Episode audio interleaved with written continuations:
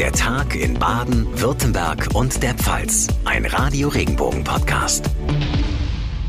Eine schöne neue Woche wünsche ich Ihnen und ganz herzlich willkommen zu unserer aktuellen Podcast-Ausgabe am Montag, dem 20. Juni. Ich bin John Segert. Freut mich sehr, dass Sie einschalten.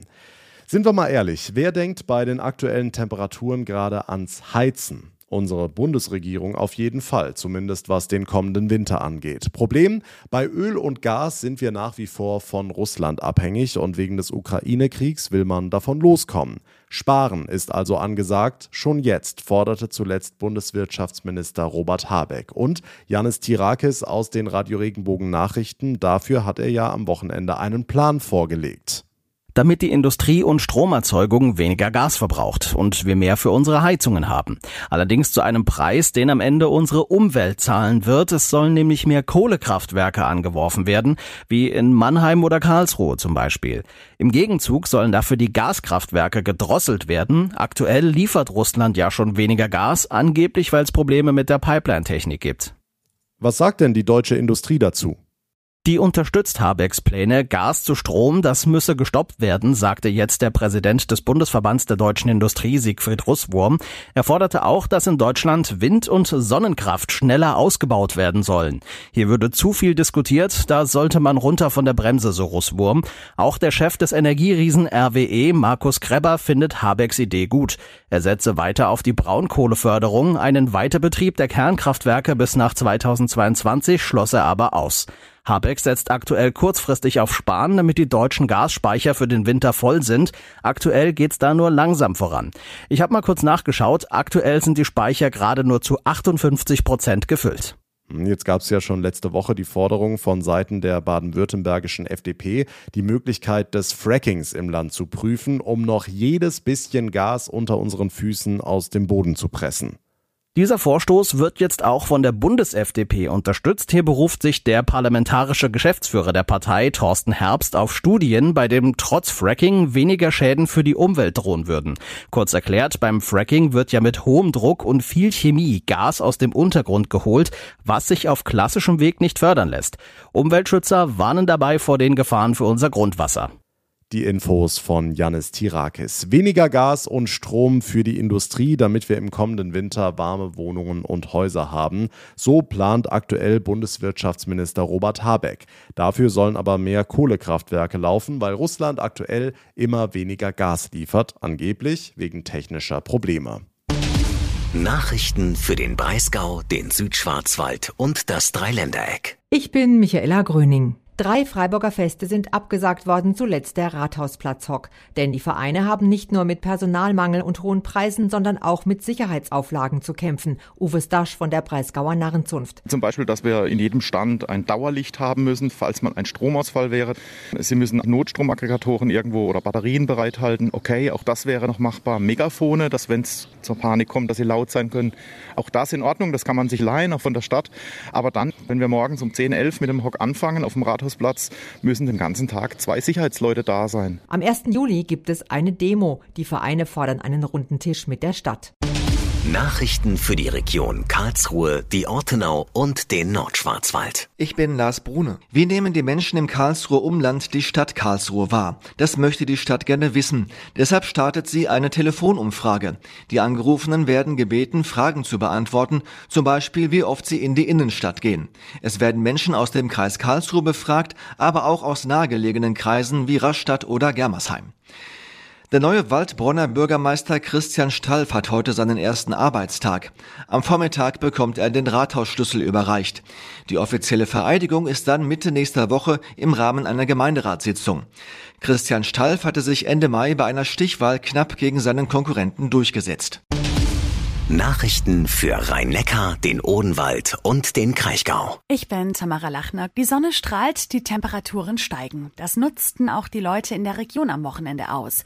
Wir haben uns umgehört, was die Leute bei knapp 40 Grad gemacht haben. Auf jeden Fall viel trinken und sich abkühlen, am See schwimmen gehen. Haben wir jetzt genug schlechtes Wetter gehabt. Ich freue mich jetzt, dass die Sonne scheint und dass man sich schön in der Sonne ausruhen kann. Heute haben wir einen Essensausflug gemacht und jetzt gehen wir aber auch wieder nach Hause. Meiden so die Ballungsgebiete. Kneipanlage würde ich gehen. Ich würde ans Strandbad gehen, die Füße reinhängen lassen und ich würde in den Wald gehen, weil da ist es doch erheblich kühler als hier. Außerdem war am Wochenende das Pfalzfest in Ludwigshafen und der lebendige Neckar. Das Pfalzfest kann noch bis zum 26. Juni besucht werden.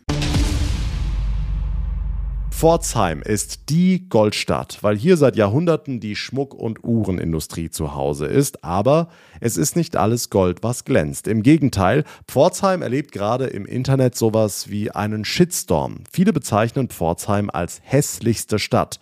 Davon kann Ludwigshafen ja ein Lied singen. Hier gibt es sogar Germany's Ugliest City Tours extra für Touristen. Die gibt's in Pforzheim nicht. Aber was sagen die Pforzheimer denn selbst zu ihrer Stadt?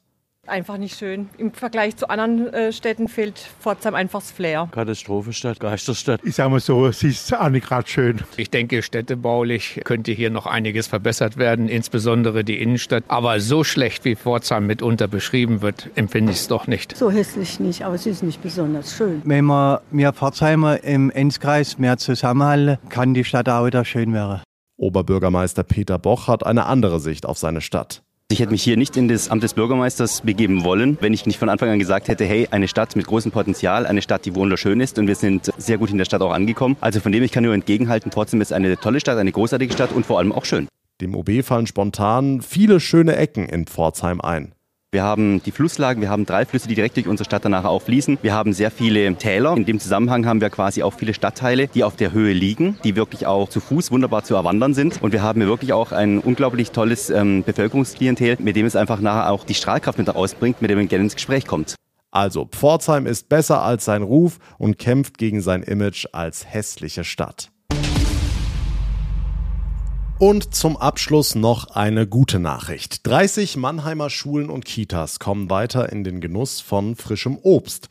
Damit gibt es ein Happy End im Streit zwischen Obstbauer und der Stadt. Seit zwölf Jahren liefert Obstbauer Jörg Haug aus Eding-Neckarhausen frisches Obst. Zuletzt wurde die Anlieferung aber immer komplizierter. Er musste ein Bußgeld nach dem anderen zahlen. Schließlich hatte Haug erklärt, es reicht so nicht. Nach den Pfingstferien ist Schluss. Wenn die Stadt sagt, wir möchten, dass unsere Schulen beliefert werden, dann müssen sie eine Möglichkeit schaffen, dass wir straffrei ihre Schulen beliefern können. Ich meine, die Stadt ist Nutznießer einer ja, Dienstleistung, die ich erbringe. Eigentlich mache ich, das ist eine Hoheit verbindliche Aufgabe, meiner Meinung nach sogar schon. Und dann geben sie mir ein Bußgeld dafür. Und solange nicht gewährleistet ist, dass wir diese Schulen anfahren können, ohne dass wir auch noch dafür bezahlen müssen, solange stellen wir halt die Lieferungen ein. Verdienen tut der Obstbauer mit diesen Lieferungen nichts. Für Jörg Haug war und ist die Schulfruchtlieferung eine Herzenssache. Wenn es mir ums Geldverdienen gegangen wäre, dann wäre ich vor zwei Jahren, als das mit Corona die Schließungen kamen, ausgestiegen und hätte keine Notbetreuung gemacht. Jeder weiß, die Kinder waren die, die am meisten gelitten haben in Corona. Und wir wollten denen, die dort sind, die Möglichkeit geben, weiter was zu bekommen. Wir haben natürlich logischerweise gar nichts verdient, wenn man sich überlegt, was der Fahrer kostet, was die Spritkosten sind. Wir haben zwei Fahrzeuge, die nur Schulfrucht machen. Vor allem an Brennpunktschulen sind viele Kinder und Jugendliche, die sonst kein frisches Obst zu Gesicht bekommen. Der angedrohte Lieferstopp hat offenbar Eindruck gemacht bei der Stadt und dem Gemeinderat. Sie bieten dem Obstbauern aus Eding-Neckarhausen Gespräche an. Dieser hat auch schon einen Lösungsvorschlag parat.